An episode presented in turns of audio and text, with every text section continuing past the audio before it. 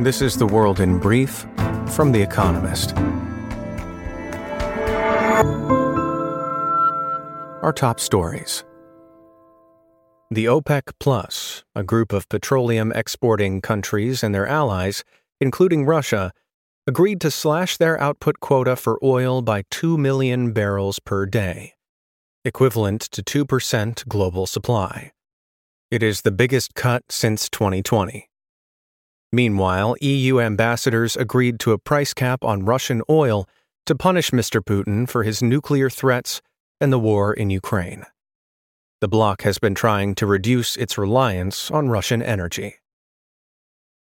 Vladimir Putin, Russia's president, ratified the annexation of four Ukrainian regions under Russian law, even as Ukrainian forces continued to retake territory.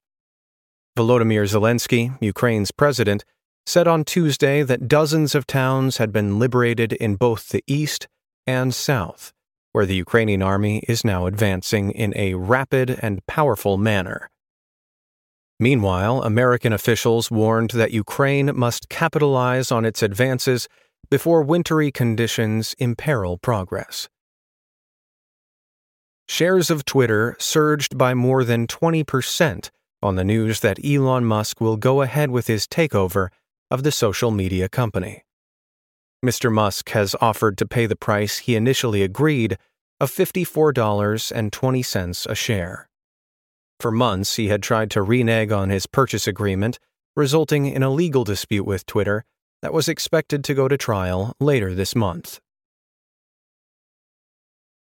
The Nobel Prize for Chemistry was awarded to Carolyn Bertozzi Morten Meldal, and Barry Sharpless for their work on the development of click chemistry, in which molecular building blocks are snapped together quickly and efficiently.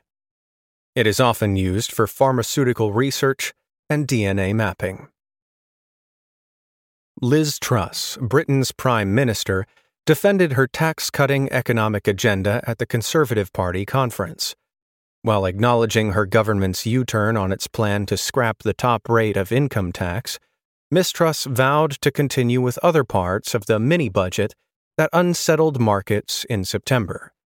The pound had fallen 1% against the dollar by Wednesday afternoon. Virgin Atlantic said it was pulling out of Hong Kong permanently after almost 30 years of operating in the city. The British airline, which has not operated any passenger flights to the Asian business hub for nearly a year, cited the closure of Russian airspace, which increases the journey time to and from the city, as one of the reasons for the departure. Chess.com, the world's foremost chess platform, said Hans Niemann, a 19 year old American grandmaster, likely cheated in more than 100 games online. Mr. Niemann has risen rapidly to the top of the game, but was accused last month of cheating by Magnus Carlsen, the world champion. Mr. Niemann has previously denied the allegations. Chess.com said Mr. Niemann has privately confessed and would be banned from the platform for some time.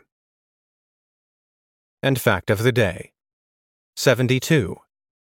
The number of ministers Peru's president, Pedro Castillo, has gone through in just 14 months in office.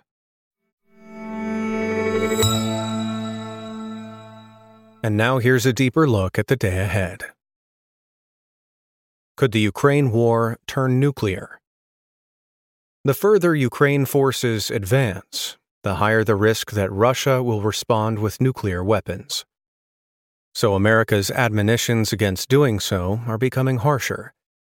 In September, senior American officials warned Russia of catastrophic and horrific consequences if it went nuclear. Some whisper that America might then have to respond militarily, probably with conventional rather than nuclear weapons. For months, American officials said they detected no change in Russia's nuclear posture.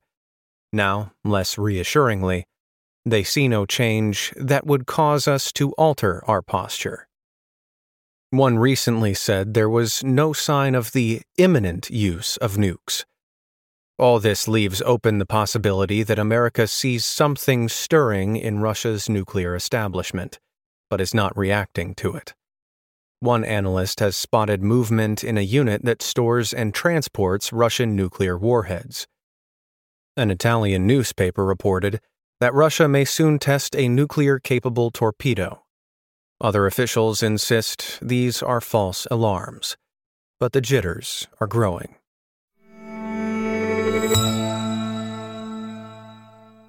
Disease and political turmoil flood Pakistan.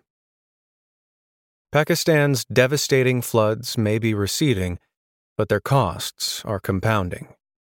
This week, the UN raised its aid appeal for the country to $816 million, up from $160 million. The revision was prompted by fears of hunger and a surge in waterborne diseases. More than 140,000 cases of malaria were reported in its southern Sindh province in the first three weeks of September.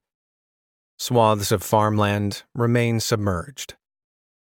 Pakistan's government appears ill equipped to cope. The climate minister, Sherry Rehman, has admitted that government coffers are running dry. The botched response is leaving officials red faced. On Monday, Shehbaz Sharif, the prime minister, refused to start using a government dashboard monitoring flood relief, saying it was shoddily designed. The opposition, led by Imran Khan, a former prime minister, is adding to Mr. Sharif's problems.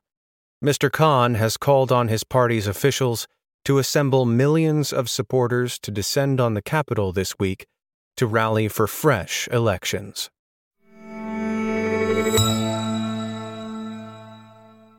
Chasing Arizona's Political Center. Statewide elections in Arizona, where a third of voters claim no party affiliation, have recently been won by razor thin margins. Yet Mark Kelly, the Democratic incumbent seeking re election in November's Senate race, comfortably leads his Republican rival.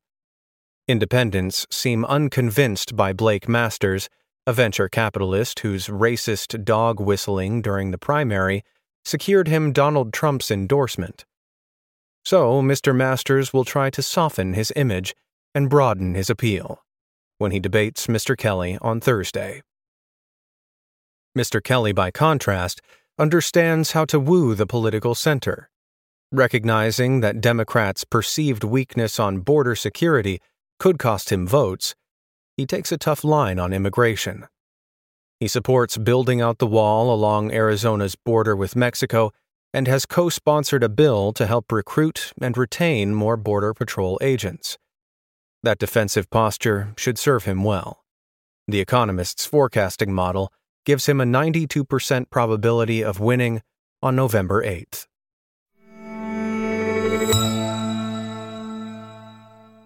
a new European talking shop. The leaders of 44 European countries will gather in Prague on Thursday for the first meeting of the European Political Community, EPC. The format, floated by Emmanuel Macron, France's president, allows for a looser continental grouping of the EU's 27 members, alongside 17 outer circle countries. Aspiring members Serbia, Ukraine, happy outsiders Norway, Switzerland, or the recently departed, just Britain. That is a tricky crowd to manage. The summit will feature different discussion streams to keep apart pairs of countries best not left in the same room, such as Greece and Turkey. But the EPC has received an early endorsement from Liz Truss, Britain's new Prime Minister who will attend despite her country's fluctuating relationship with the continent.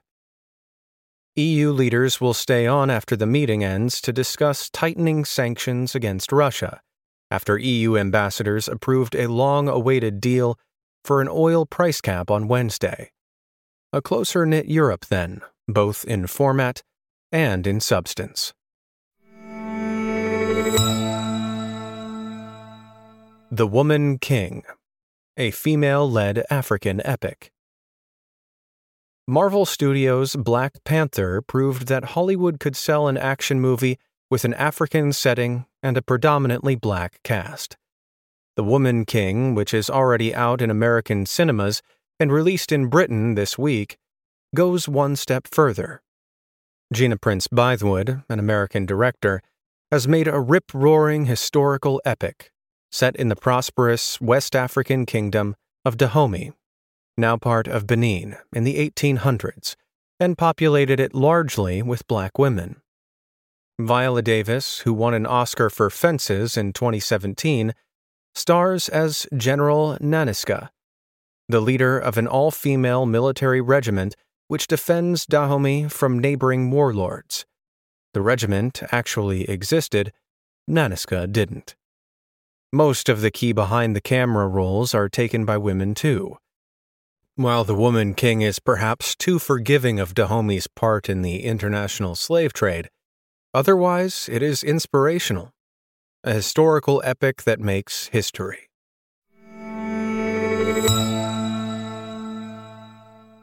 Daily Quiz Our baristas will serve you a new question each day this week. On Friday, your challenge is to give us all five answers and, as important, tell us the connecting theme. Email your responses and include mention of your home city and country by 1700 BST on Friday to quizespresso at economist.com. We'll pick randomly from those with the right answers and crown one winner per continent on Saturday. Thursday. Which astronomer was the first to discover Jupiter's moons? Wednesday. Which hit musical is based on the songs of ABBA?